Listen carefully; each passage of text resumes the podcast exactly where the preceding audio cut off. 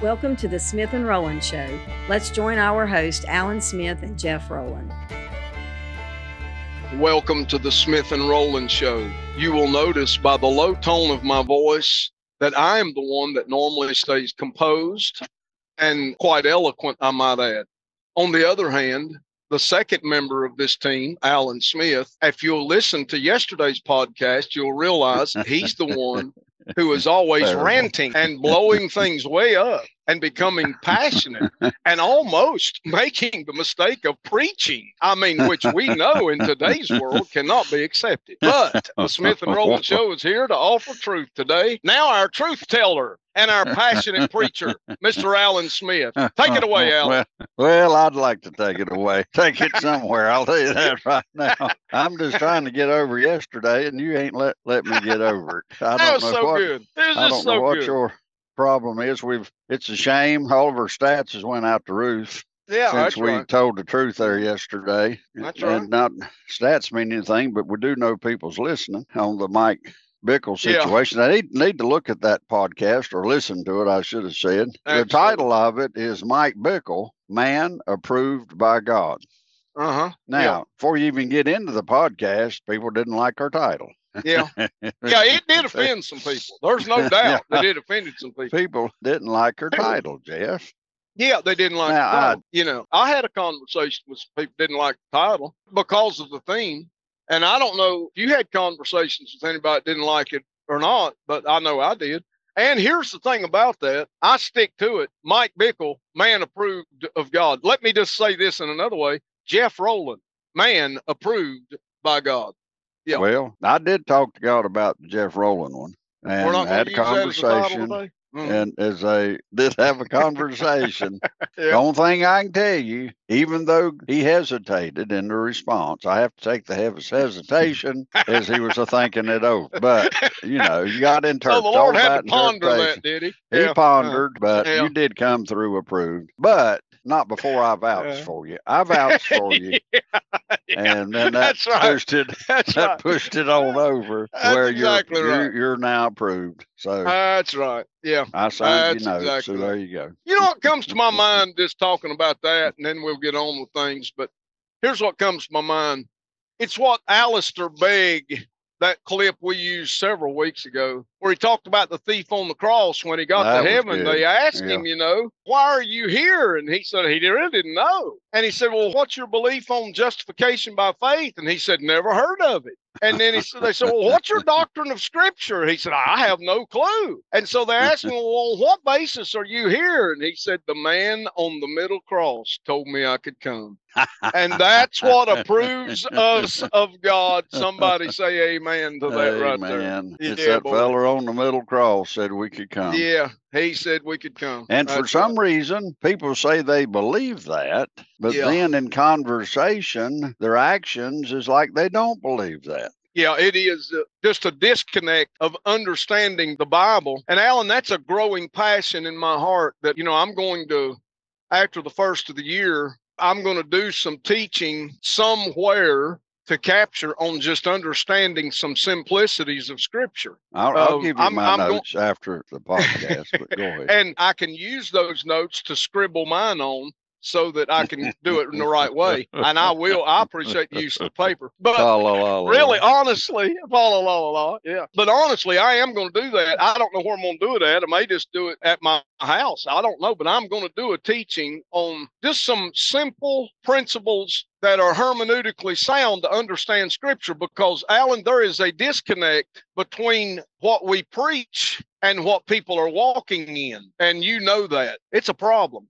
Well, people, for the most part, when we give the gospel, come as you are. Our deal is come as you are, but you won't be able to stay that way. That's our message. No, you're never going to be able to stay. no. But come as you are, but yet nobody will extend that to others, especially other Christians. And uh, Right. I don't know. To me, the the whole idea of our walk with Christ is not that we fall, but I think the big sin is if you don't get back up, because it's the getting back up from a fall that proves we're trusting Christ for our very existence. The only way Oh, we any right. of us can get up from Mhm. falling in sin or in life is because of this awesome message of the gospel of Christ. You and I sir. do not promote sin, but we do promote the grace of God because buddy. we realize that we're in a sinful world. We're in a sin sick world, and we're all trying to carry a pure, perfect gospel. And I think we need to improve on it and do better, you know. The thing that I know, Alan, is I would rather walk with somebody that has fallen and acknowledged that they have fallen and got back up than someone who's never acknowledged that they have fallen to start with. day of the week. That's right. Mike- and Mike I'll also Bickle- say that the same Jesus, it took all of Jesus and none of me to get saved. And it still takes all of Jesus and none of me to walk through life. You know, that's the way About a few hours after our podcast yesterday, Jeff. Well, probably our podcast came out. I think it came out about four o'clock yesterday evening. Even though we're actually doing them in the mornings, then they got to I. Mhm. go through the headed room and, uh, then Mm-hmm. go out. But right about the same time, or I think our podcast might have came out 45 minutes before Mike Bickle's letter. Mike Bickle did have a letter Mhm. saying that he had a failure 20, 25 years ago. Yeah. And that failure had been repented, repented of to everybody involved. Forgiveness for everybody. And within Mhm. that circle of the failure, he repented and he was right before God. Yeah. And in my and your conversation yesterday, that was our conversation that it's evident that Mike Bickle had to have been right before God Right. when he launched that prayer movement. That was the whole discussion of yesterday's podcast. Absolutely. And we'll not we'll not redo it, but that was our whole point that he had to have been right with God for God to have used him. One thing about it is Mike had a podcast, not a podcast, it was a thing there at the church, Jeff. Mhm. And that thing at the church, I'm trying to go in here to find it. He had a message, Jeff. Mike Bickle did. And Uh-huh. uh, he had a message here, Jeff. The title of it is The Seriousness. And if you want to see it on YouTube, the title of the podcast or not, or the video is The Seriousness of the War in Israel by Mike Bickle and Isaac Bennett. That's the seriousness of the war in Israel by Mike Bickle and Isaac Bennett. I encourage everybody to watch that. That must have been maybe what a few weeks, two, three, four weeks before the scandal broke. I don't know how it, it couldn't have been too too much, but Well, it couldn't have been too much, but it was after the October 7th terrorist attack against Israel and the start of the war. It was after Yeah. that. And then before everything came out, you know, as far as the Right. scandal's concerned. Well, I want to pick up on his video there, Jeff, of Bickles on talking about. See, it was a different take on his prayer. Bickle said that their prayer was to provoke the Jews. In other words, the prayer for Israel was that they were to be provoked unto seeing Jesus as their Messiah. No, In other words, we both know that Israel, the Israeli government, and people that that are there now, there's very few believers in the government, I guess you could say, of Israel today. And Uh-huh. so, but we know that in Romans 11 11, it says, uh, Did they stumble in order that they might fall? Yeah. And you and I know that in this Romans 11 11, the Apostle Paul, he's trying to explain why Israel does not believe that Jesus is the Messiah. And Yeah. he says, God forbid, but rather through their fall, what is their fall? Their fall is their failure to receive Jesus as the Savior or as the Messiah, I should say, of Israel. But rather Mhm. through their fall, salvation is coming to the Gentiles for to provoke them to jealousy. So the Gentiles being born again, brought into the gospel, that very fact is to provoke them to jealousy. And that's what Bickle was talking about Yeah. in the prayer movement. Paul goes on to say, Now, if the fall of them be the riches of the world, and the diminishing of them, the diminishing, that means going down, the riches of the Gentiles, how much more their fullness? So he goes on to say this. Now, listen, for I speak to you Gentiles, inasmuch as I am the apostle of the Gentiles, I magnify mine office, if by any means, here it is, I may provoke to emulation them which are my flesh. He said, and he was a Jew too Mhm. Yeah. and might save some of them. So we know that the Gentiles are to be provoking Israel, and now Israel's back in as, as a nation. If we've ever tried to provoke Israel, it's now that Right. Jesus is their Messiah, and that's what Right. Was speaking about in this prayer movement. I thought Yeah. it's an incredible video. Everybody needs to watch it. I have thoughts on that very concept, and we've discussed this a long time ago, Alan, and I believe this. We've said for a long time we need to make distinctions where God makes a difference. And mm-hmm. where God makes distinctions, we need to make a difference. And I believe that we need to rightly divide according to the times we're living in. That's right. And so I'm going to say something. This is going to be extremely controversial. But because the Jews require a sign, since 1948, I would say that signs and wonders have been released at new levels since 1948, and it has a dual effect. From the dark side, the effect is to prepare folks for the Antichrist. From the kingdom exactly. side, it is to provoke the nation of Israel to the Lord Jesus himself. Mm-hmm. So there's signs and wonders going on on both sides, mm-hmm. and they're very right. real. It's the spiritual world invading the earthly realm. It's eternity invading time. I talked a little That's bit right. about that last night, but there's truth there that I think we need to capture. When Mike Bickle was talking in that message about provoking Israel and the prayer movement, they brought up a concept that I don't think that we talk enough about. That when we're praying about something, we are actually stirring up conflict but it's conflict for the right reason. It's like when Daniel started praying, he stirred up conflict in the heavenlies to the point that Michael, the archangel, had to come down and do battle against the principality over that region. So it stirred conflict. In other words, it brought war before peace could come. And that was the big takeaway for me out of that message that Mike Bickle and Isaac right. Bennett brought is that when we're praying, it's going to begin to stir conflict so that the peace of God can rule, there has to be war and conflict before peace can come. And I don't think we talk about that enough in our individual lives. No, I don't think so either, Jeff. And for some reason, we feel like that war is a bad thing. It's yeah. not neither good nor bad, just necessary sometimes. That's right. And the Bible tells us we war with the flesh.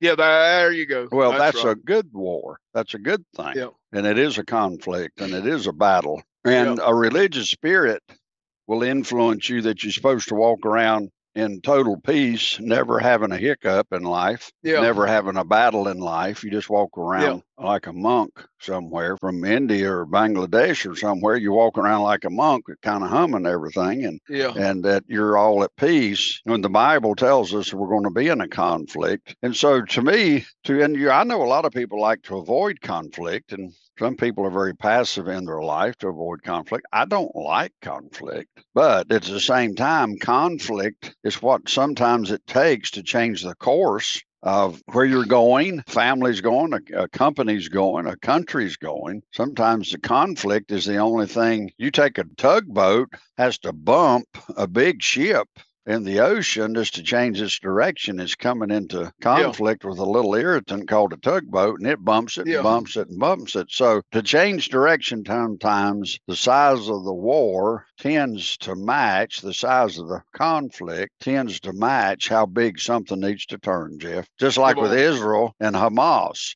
they've got to turn that puppy. Yeah, I don't care if anybody right. likes it or not, but that thing's got to turn. So the magnitude of the war is equal unto how much it needs to be turned. That's right. You know, Alan, I used to hear people say all the time, I, you'd say, you know, this was a common phrase used back home when I was a kid growing up. I'd hear them say, how you doing today? And they'd respond boy, I'm just shouting the victory. I always wanted to say, well, what, what did you have victory over? What was the battle?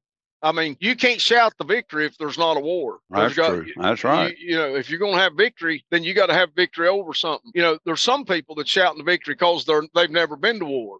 Well, I'll be honest with you. If you've never been to war, I'm not so sure I want to go to war with you if you're that inexperienced. You know, seasoned right. in warfare is not a bad thing. That's a good thing, and it's a qualifier. So, yeah, I do believe that the prayer movement that was started that Mike Bickle talked about, you know, months prior to the war, those five million soldiers brought about a spiritual conflict in the heavenlies, and it is provoking Israel to jealousy. There is no doubt that's happening. I agree with Bickle, and you know, he said something from a an interpretive point of view that I also brought out a, as a takeaway from that message that I heard him preach. And here's what he said and I think you'll it'll jar you a little bit, and we can provoke us to some deeper discussions in Scripture. But Bickle said that this war that's going on right now is the war that's going to introduce counterfeit peace. And that Mhm. counterfeit peace that we know of, Alan, comes from the Antichrist.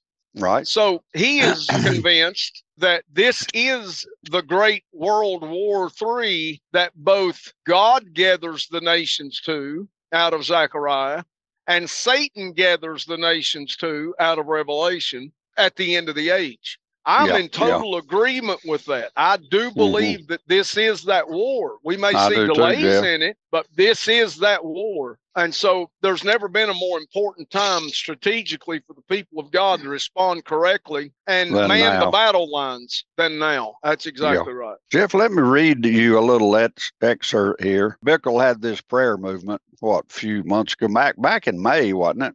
Started in April, actually, I believe. April? Okay. And yeah, that's when it uh, first for- started. Yeah. Okay, for Israel. It was what 21 day prayer for Israel, I think it was. 21 days. Is- Here it is, May 7th through the 28th.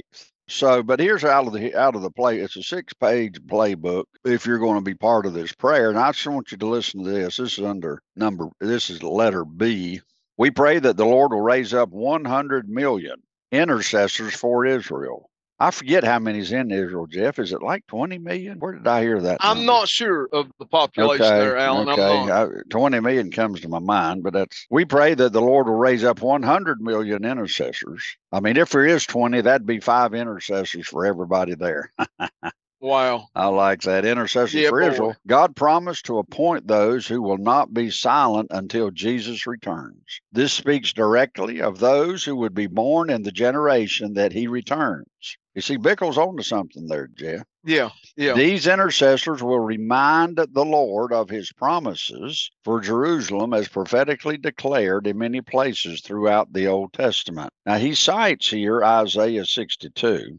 Verses 6 through 7. On your walls, O Jerusalem, I have appointed watchmen all day and all night. They will never keep silent. You will remind the Lord, it says, of his promises. Take no Mhm. rest for yourself and give him no rest until he makes Jerusalem a praise in the earth. In which that occurs, you know, at the second coming of Christ. So we can see here that this is out of their playbook of what about this intercessory Yeah. prayer for Jerusalem and that Israel would be provoked into jealousy. I think that that playbook needs to be adopted by every church in America. Isn't that the Um, truth? It needs to be adopted by every church in America. Every believing saint needs to adopt that. And let me tell you, Alan, comment on this if you will. But praying in that term, in those terms for Israel, would that not be in agreement with the final prayer of the Bible that says, Even so, come quickly, Lord That's Jesus? right. I think that that would be in agreement with that last prayer of the Bible because that's what we're actually seeing take place is uh, the hastening of the coming of Christ. And I'm going to tell you something, Bickle- buddy. I'm excited about that part. I am too. Bickle also cites Zechariah chapter 8, verses 2 through 3, that says, Thus says the Lord, I am zealous for Zion with Mhm. great zeal. Now, watch Mhm. this, Jeff. I will return to Zion and Mhm. dwell in the midst of Jerusalem. Jerusalem shall be called the city of truth. There you The go. Lord loves the gates of Zion more than all the dwellings of Jacob. Wow. Jerusalem, it says, this is Matthew 5 3, is the city of the great king. Yeah, So and this soon is to out be of the, the capital of the world. Yeah, buddy. That's right. Soon- that's right. Soon to be the capital of the world, if we can grab a hold of that. And I mean, you know, if you read the totality of the word, where you arrive at is that since 1948, the Lord has been preparing the ground, the nation, and the people for the coming of Christ right. and the Davidic covenant being fulfilled in that Jesus Christ would rule from the capital city of the world, the city of Jerusalem.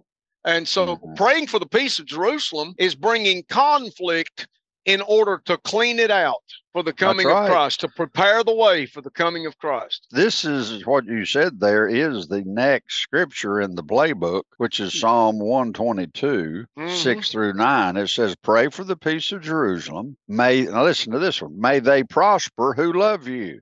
Now, Yeah, I heard yesterday, Jeff, that Biden is now starting to turn against Israel as of yesterday. I'm not sure. I haven't read anything about it yet. I had a person text me and said, Alan, Biden's doing it and he's turned against Israel. I have not followed up that text, but Yep. it concerns me because here the word of God says, May they prosper who love you. Yes. I will now say, Peace be within you because of the house of the Lord our God. I will seek your good. Rejoice with Jerusalem. This is Isaiah 66, Jeff, which you preach all the time. Yep. Rejoice with Jerusalem, all you who love her. Rejoice with her, all you who mourn for her, that you may drink deeply and be delighted with the abundance of her glory. It goes on to say this in Luke as a comparison. Give, and it Uh-huh. will be given unto you good measure, pressed down, shaken together, running over. For with the same measure that you use it, will be measured back to you. So this is in light of he's making a comparison in this playbook on the reason that it's good to support Israel, to love Israel as God has loved Israel.